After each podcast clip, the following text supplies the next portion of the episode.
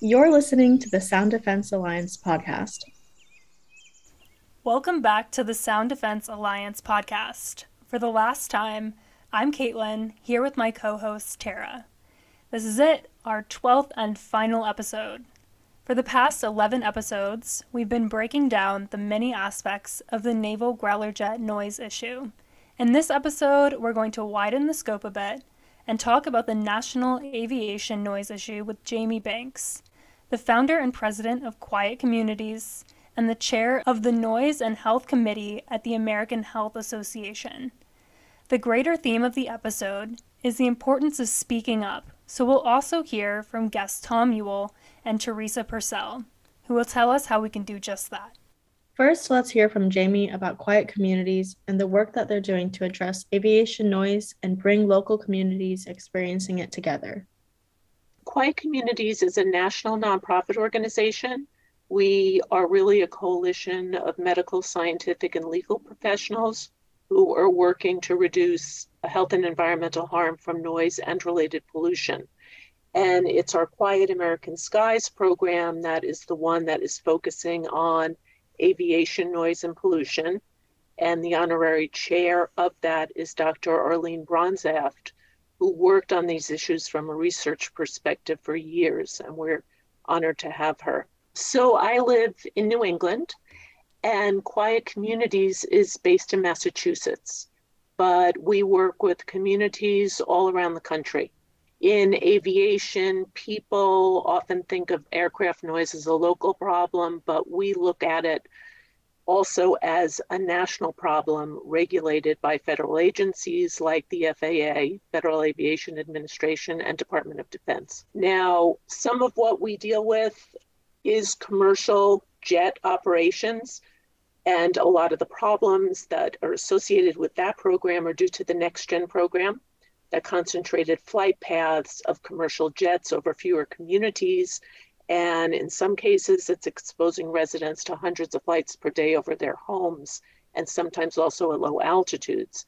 And in other cases, it's noise from commercial as well as other types of aircraft that are sometimes even more distressing. And these can include sources like small planes, helicopters, private jets, cargo aircraft, and military aircraft that we know is especially loud. We were working with the problem of aviation noise for years, but it just got to a point where it seemed like it was time and an opportune time to start a formal program, Quiet American Skies. So we started that in the beginning of 2020. And we got involved for three basic reasons. The first is that there are so many communities suffering from aviation noise and pollution today. And it's not just the 400 some odd thousand defined by FAA. We know that it's many, many more that are living outside these 65 DNL borders and also include people that are being exposed to other types of aircraft, aircraft other than just commercial jets. The second reason is that the impacts really are serious. They've been known for 50 years. And just to be clear for the audience, these are impacts that go beyond just hearing damage. They include sleep disruption and stress. Those in turn are known to increase the risk of conditions like stroke, heart disease, metabolic disorders like diabetes, and death. And there are physiological reasons for that. Noise is also known to diminish children's learning and cognitive development and the emissions that are produced by aircraft are associated with cancer and developmental disorders. This relates to ultrafine particles from non leaded fuel as well as the avgas leaded fuel that we heard about in a recent hearing. So we know that when aviation noise is reduced, some of these impacts are mitigated. There are actually studies that show during the pandemic, the number of heart attacks went down, it was directly related to decreases in aviation noise. And there's other studies that show that children's test scores rebound when the source of noise is mitigated or removed. So the evidence is very compelling. So, lastly, getting back to the reasons we got involved, is that there's no one really doing anything about this problem. and it's difficult. I mean, we're really up against decades of inaction and federal agencies and so forth, and we feel that framing this as a public health problem creates a common ground where we can start to have discussions and look for solutions. And that's really the strategy that we're we're pursuing. Other aspects of the national aviation noise issue that are important to understand are the lack of funding and recognition of existing aviation noise legislation, the discrepancies in the allowed noise levels across government agencies, and the disconnect between agencies and public health experts. Just as a background, the problem of aviation noise is also related to the lack of effective federal noise legislation in the United States. And it's created a disconnect between health science and federal policy at the FAA. The Noise Control Act of 1972 and the Quiet Communities Act of 1978 are actually still on the books. They were once implemented and enforced, but their funding was cut in 1981. That legislation promised to protect Americans from noise that jeopardizes their health and welfare. But we know many Americans, the estimate is over 100 million, are estimated to be at risk today from everyday noise. So the public, state, and local governments have basically been left to fend for themselves, but that is just not working. There's no coordination across federal agencies promised by the noise legislation. It doesn't exist today. And as I mentioned, there are these disconnects. And just as an example, you know, the FAA's 65 day night average, the 65 DNL, is 10 to 20 decibels higher than levels from the United States Environmental Protection Agency and the World Health Organization that translates to noise that is two to four times as loud as what those agencies recommend to protect health. And just lastly, the FAA's policies have really not included any meaningful input from health scientists. And despite decades of evidence showing harm from noise and emission, the FAA continues to refer to aviation noise as simply an annoyance, ignoring its serious impacts on health, learning, and quality of life. Despite these barriers to change, Quiet Communities is doing a lot of work on the national level to have a meaningful and positive impact on aviation noise across the country. With regard to what Quiet Communities has done with regard to aviation, we pretty recently started a series of conferences on aviation noise and emissions to connect the science to what people are experiencing in their communities and then to policy to help find effective solutions. And that's going to be ongoing into 2023 and probably beyond. We also conducted a national pilot survey of communities that are affected by aviation noise to better understand the impacts. We presented to congressional staffers in 2021 on aviation noise and pollution. We sent an open letter to the Department of Transportation, House Aviation Subcommittee, Congressional Quiet Skies Caucus. We've provided statements to the National and White House Environmental Justice Advisory Councils to bring attention to the disparate impacts of noise and pollution on those communities, not just from aviation, but other sources. And then we have testified and provided assistance to state legislators and federal legislators that are looking for provisions to put in upcoming legislation. And then, more generally, relating back to the need for federal noise legislation to support legislation around aviation noise and policy around aviation noise, we're working very hard to get the federal noise control program reactivated.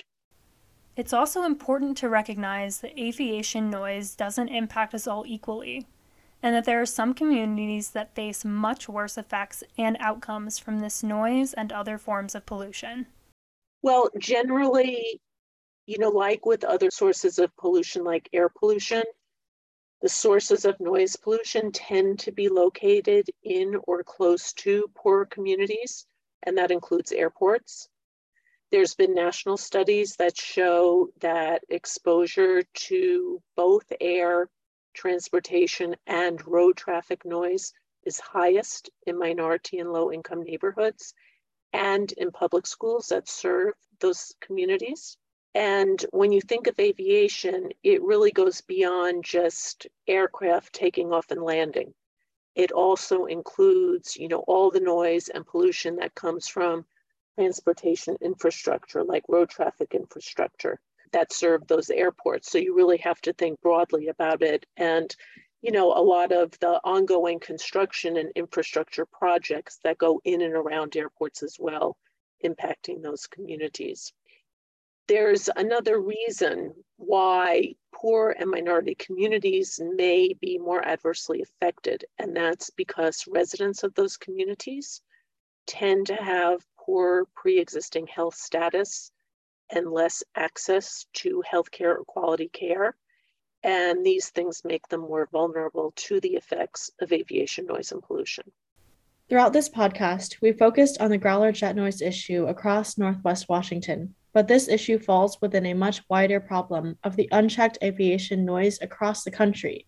And Jamie tells us how local efforts against specific aviation noise can come together and benefit from a network of activism, as well as what Quiet Communities is doing to influence change on the federal level. From wearing the hat that I wear at the American Public Health Association, I did want to mention that we put out a new policy statement. The APHA put out a new policy statement called Noise is a Public Health Hazard. And I wanted to encourage people to read it. It's a very concise review of noise and its impacts, and also has policy recommendations, and it's pertinent to aviation. So that's one thing. And then people need to organize and work with local legislators and airports to try and find solutions and get even small successes that can be lead by example successes for others to follow. We're going to be hosting a series of conferences on legislative, legal, and technical solutions in aviation. And we're going to be highlighting where successes have been achieved so that we can have those lead by example models, you know, for others to follow. And if your audience is interested, I would suggest that they write us at events at quietcommunities.org and we can include them on the invitation list. Another suggestion for environmental justice communities is that they really need to raise their voices on noise, make noise about noise. And one way that they could do that is by submitting statements to the National and White House Environmental Justice Advisory Councils. Both of those councils do have websites. So by going to National Environmental Justice Advisory Council, you will be able to get to that council. It is within the EPA.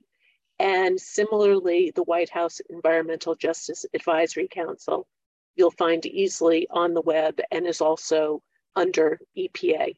Both of those councils have regular meetings, and they both need to hear more from the public about the impacts of noise from aviation as well as other sources. It's very under the radar for them. There's lots of other problems, obviously, facing those communities. And it would be great if they would hear more about this.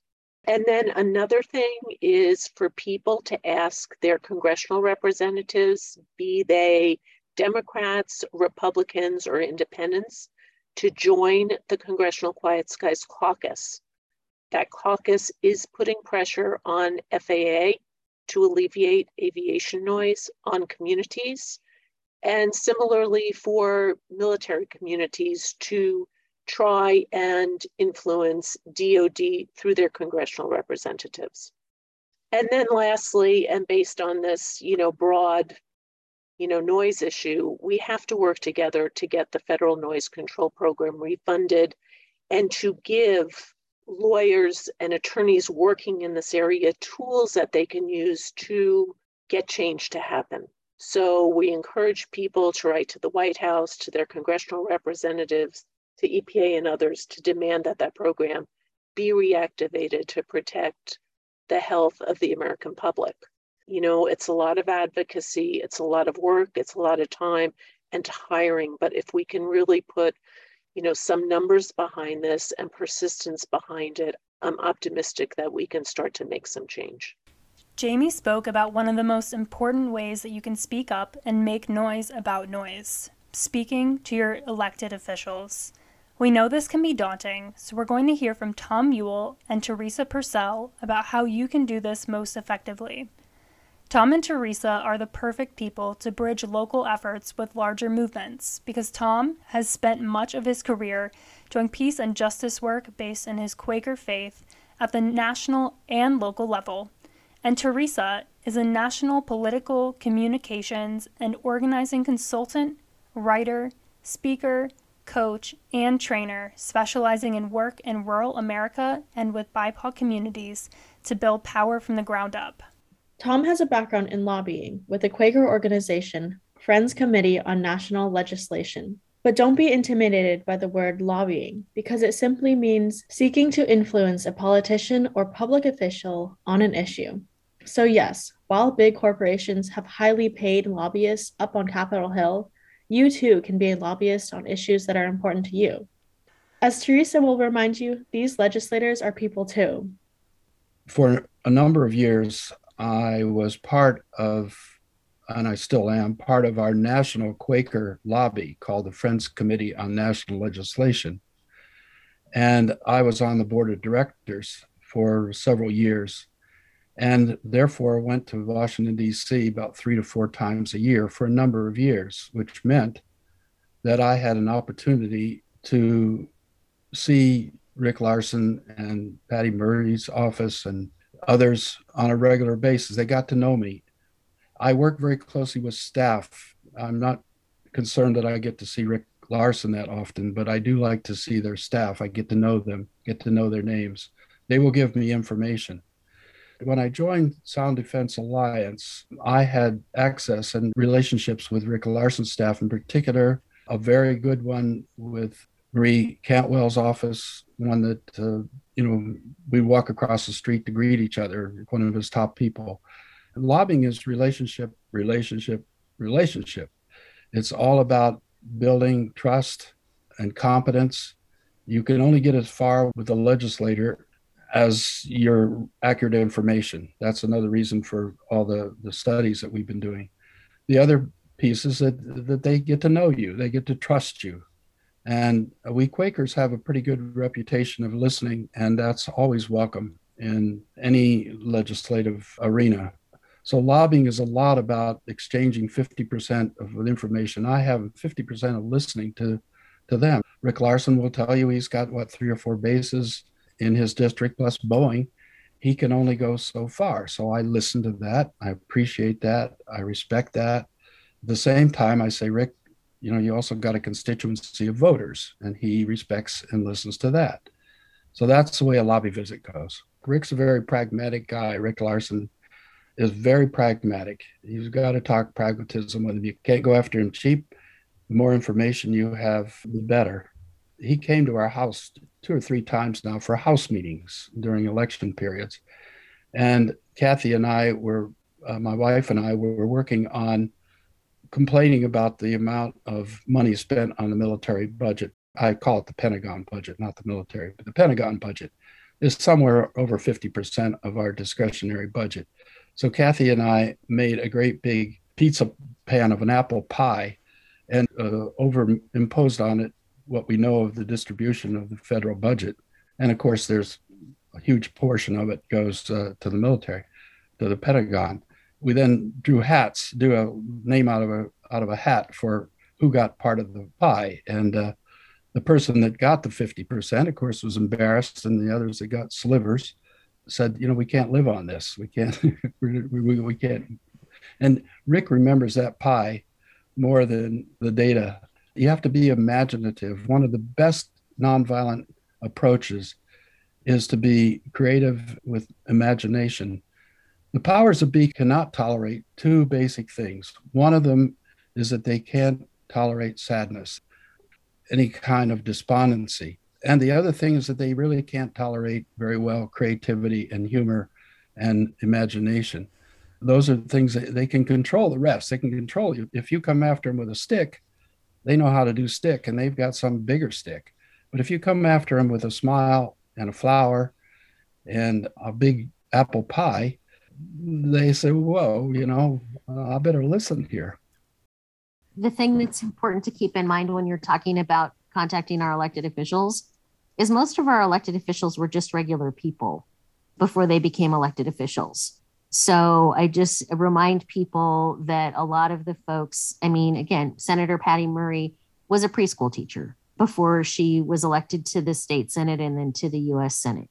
You know, people have long and different experiences in their pathway to being elected, but many of them were just regular folks to just speak their truth. I mean, that is really the most important thing that they can do. There's no you know, fancy talking points or languages to just share with the elected officials that we are feeling under assault. We are feeling that our military that we pay for with our tax dollars is actually doing more harm to our communities than they are doing good. To make that case, and also recognizing that we don't want to close the base, we want to find a higher and better use for that asset but we also know that there are other places where there will be less negative impacts from the noise in other parts of the country that the growlers could be faced. After 12 episodes of breaking down all of the negative impacts of the EA 18G growler jets on Northwest Washington, on hearing and cardiovascular health, on children's learning, on our climate and local water, on animals and ecosystems, on public land, on the economy, and more, it's easy to feel overwhelmed. Yes, this is an uphill battle, but there are wins being made on the local, regional, and national level. We cannot emphasize enough how important it is that we speak up about this issue and make noise about noise. Speaking up on issues like this, organizing is crucial you know, I think here we are in Whidbey. These the people who have been in opposition throughout the San Juans and Port Townsend. These are basically wealthy, upper class, well educated people. We have the means to stand up, to launch a lawsuit, to organize various events. I'm thinking across the globe, all the people in the Philippines in particular, but Korea, there's so many American bases, these bases that where where the people have no voice they don't have elected officials to to resort to like we do so it's important that we raise our voices that we use the democratic process as best we can to get our elected officials to be accountable to us and ultimately to have the navy accountable to us for the harm they're doing i want to say to everyone how much i admire the folks who have stayed with this struggle for so long. Perseverance, resiliency, tenacity are words that I associate with a number of people, especially those who live under the jets and still live under the jets. The tenacity, I respect that so deeply. They're really, it's a sacrificial effort to speak for people that the voiceless. And I admire people that do that. And there are a number of people now that have been working on this issue, trying to get the growlers out of here. I admire so much. And I could name names, but I don't want to name even one because then I'll think of 10 more. Just speak your truth. That's the most important thing you can do. And also just speak up. Don't be afraid because people do respond. And there's this huge challenge in that everybody assumes that no one is listening but people really are listening. And I think the one thing I would add to that is it's just been a couple of years where we've really been focused on coming up with a remedy, coming up with an answer. I think for the years before that, there was just a, you know, make them go away. Think that that when you just say no to something, when you just want something to go away, it makes it easier for those in power to just say, oh, those are just a bunch of folks that are grumpy. But when you're saying, yes, we want this to happen, but we also want this to happen. And we actually have, you know, a roadmap. We have a remedy and we want to restore the balance between our national security needs and the needs of the, the people of Northwest Washington. That's a much stronger place to start the conversation from than just saying no. But we just really have to keep up and build the pressure to say, you know, let's get serious about this remedy. Let's get serious about making something happen. And let's hold the Navy accountable to listening to the members of Congress who are their bosses to actually do the right thing. We want you to be a part of the conversation and help to build the pressure. There are so many ways to get involved with these efforts and our work at the Sound Defense Alliance. As always, there are resources in the show notes below this episode, so check them out to learn more and to join us. We really hope that you enjoyed this podcast and that you learned about the many facets of this complicated issue. A huge thanks to all of our incredible guests who are dedicated to a solution and who contributed such powerful stories and information to this podcast. Thank you for listening.